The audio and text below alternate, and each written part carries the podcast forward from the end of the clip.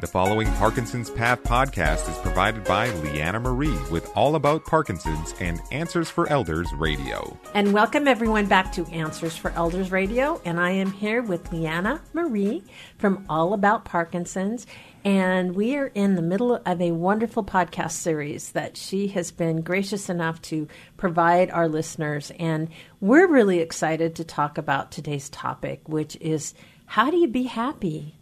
And when you've been diagnosed like that, I think, Leanna, thank you for sharing that. And, you know, how do we find that joy? Well, thank you. It's great to be here, Suzanne. And uh, how do you be happy? Well, specifically, how can you be happy with Parkinson's? And is it even possible? Which mm-hmm. the short answer is yes, actually. Um, though many people might argue with me as if I don't expand on that answer.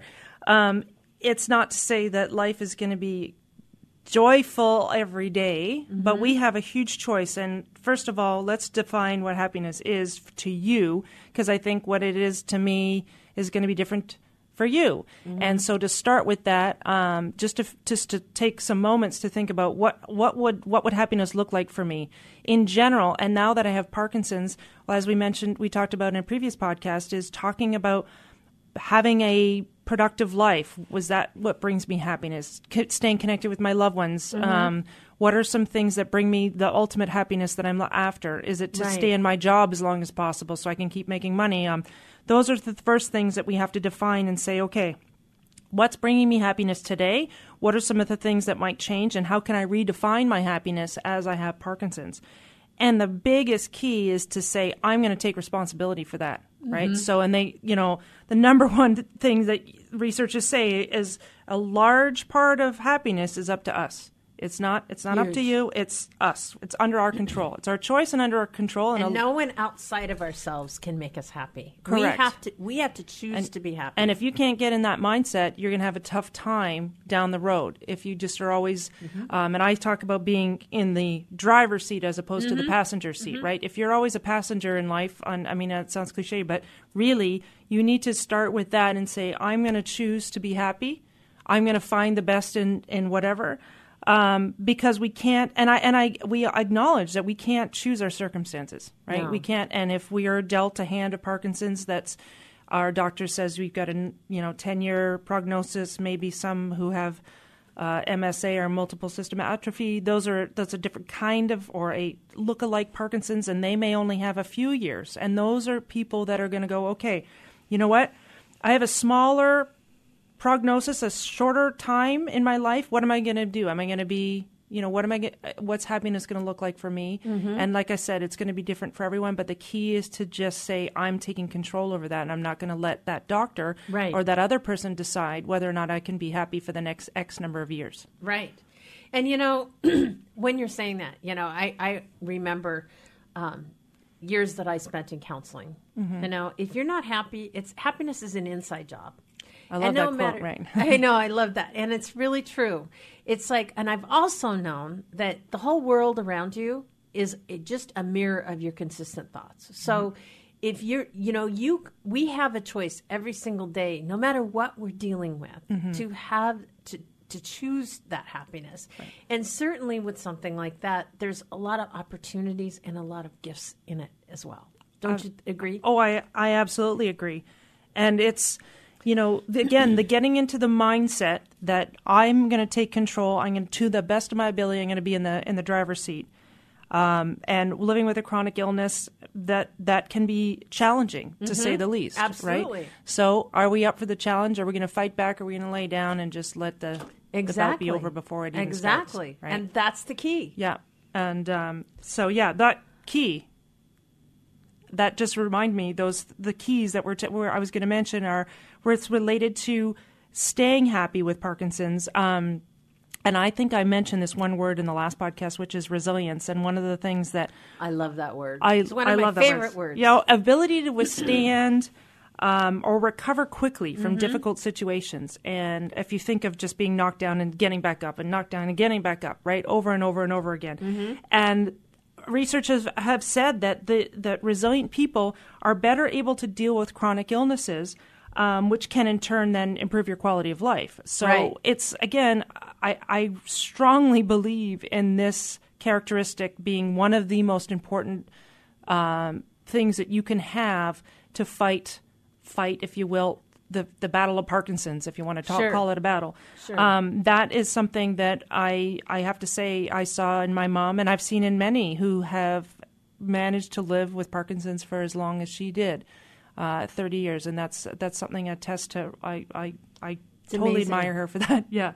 So, um, but yeah, that was one of the key things. Um, and I and you know in the book we talk about a couple other things that relate to that, and one in terms of how to live happily with a chronic illness, and this is something that is weird to say for some people, but being selfless and. Mm-hmm. I know when you get diagnosed with something, you're just going to turn inward. It's all about me. It's all about me. And mm-hmm. why shouldn't it be all about mm-hmm. me? Because I'm the one that's suffering. You're not suffering, right? So it's me, me, me, me, me. And again, and there's nothing wrong with that and being and taking that time to b- give yourself some grace and say, yeah, this life is changing and this does suck in some ways, right? And so please give me some attention because I really want that. But over time, I think you'll find that the more you can reach out to others and the more you can say, you know what, as crazy as this may sound, but I'm not dead yet. So Right. life's not over. And Right. what am I going to do? And what can I do for others? Um, and that was a huge way my mom was helped uh, emotionally, was actually devoting time to help other people with Parkinson's You know, and dementia. And it's so interesting, and I've told this story before. it's the fact of an attitude. I even Mm-hmm. remember my mom when she was in skilled nursing. You know, she had vascular dementia. She was really at that point. But you know, somebody brought her a little native trillium plant that they found out because she loved those little three flowered plants. Oh, yeah. And so she had it in a little Dixie cup and she was watering it every day and helping it grow. And and that told me that she chose something to focus on to be happy Mm-hmm. and that she wanted to live. And that brought joy to me as her daughter that there was something that was bringing her joy every day. Right. And I Reaching think that's really important. It's a huge important piece. for sure. How, and that idea of having something outside yourself that um, that you're fueled by, um, and that that also leads into this the idea of connectedness that. Um, which I believe is one of the three keys, um, one of many keys, I should say, to being happy is having that connectedness, whether it be with your family, um, close friends. Um, it's, I believe, essential so that you don't feel alone in this battle. Right. And you really don't have to be alone. I mean, that's your choice. If you're Yes. feeling alone, you need to reach out. You need to talk to people. Whether again, if it's initially uh, after your diagnosis and you're you're not sure about how you're feeling. I mean, I think it was what? How many years was it before Michael J. told anyone? Um, Ten years ish, not quite, but. Um, so, and that's not uncommon. A lot of people have waited to let. Sure. th- now, in his case, because he's in a he's a public figure, but um, I would say that it's something that can be a detriment to you if you aren't Right. um, proactive in, in reaching out to people and staying connected throughout your journey. Um, and you know, some people you might find, and this was in my mom's case, she lost some friends, and that was because they couldn't handle they couldn't handle it, and that's Wow. that's not uncommon. So we are talking again to Leanna Marie, and Leanna, you are with allaboutparkinsons.com, and we are talking again about being happy. How do you find that happiness with Parkinson's? And you're working on a new book. You're talking about the enemies of, of happiness, Yeah. and I kind of want to talk about that. How do you avoid those? Yeah. Well, I mean, these are going to creep up in any uh, any part of your life, probably at some point in your journey in life. Um, and that's the buzzword for the last how many years is, is we talk about stress invading our lives, and stress.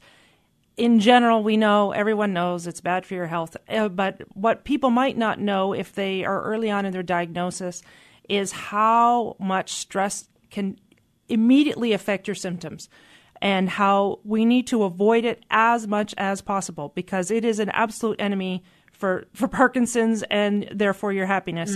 Um, you know, I could easily be standing next to my mom and she's got a small tremor in her left arm and you say, "Mom, we got to go now. We're going to the. I need you to get ready, and we need to go." And she, you watch that arm, and all of a sudden it's swaying all over the place because she's now stressed out about, "Oh my gosh, there's a deadline. Sure. I gotta go. I gotta go." Or we give her some news. She's just been received some news. You'll see immediately her tremor um, act up, you know, 10 times the amount it was before. Or she'll get stuck. All of a sudden, she can't walk anymore because we've stressed her out. Wow. So we learned that pretty quickly. So it's helpful for her, but helpful for us to know that to avoid as much as possible um, stress. So that would be the number one. Another one is anxiety, which is actually common. It's a common non motor symptom of That Parkinson's. makes sense. So uh, that's a common symptom of the disease. Um, we can that we want to obviously avoid anxiety as much as possible.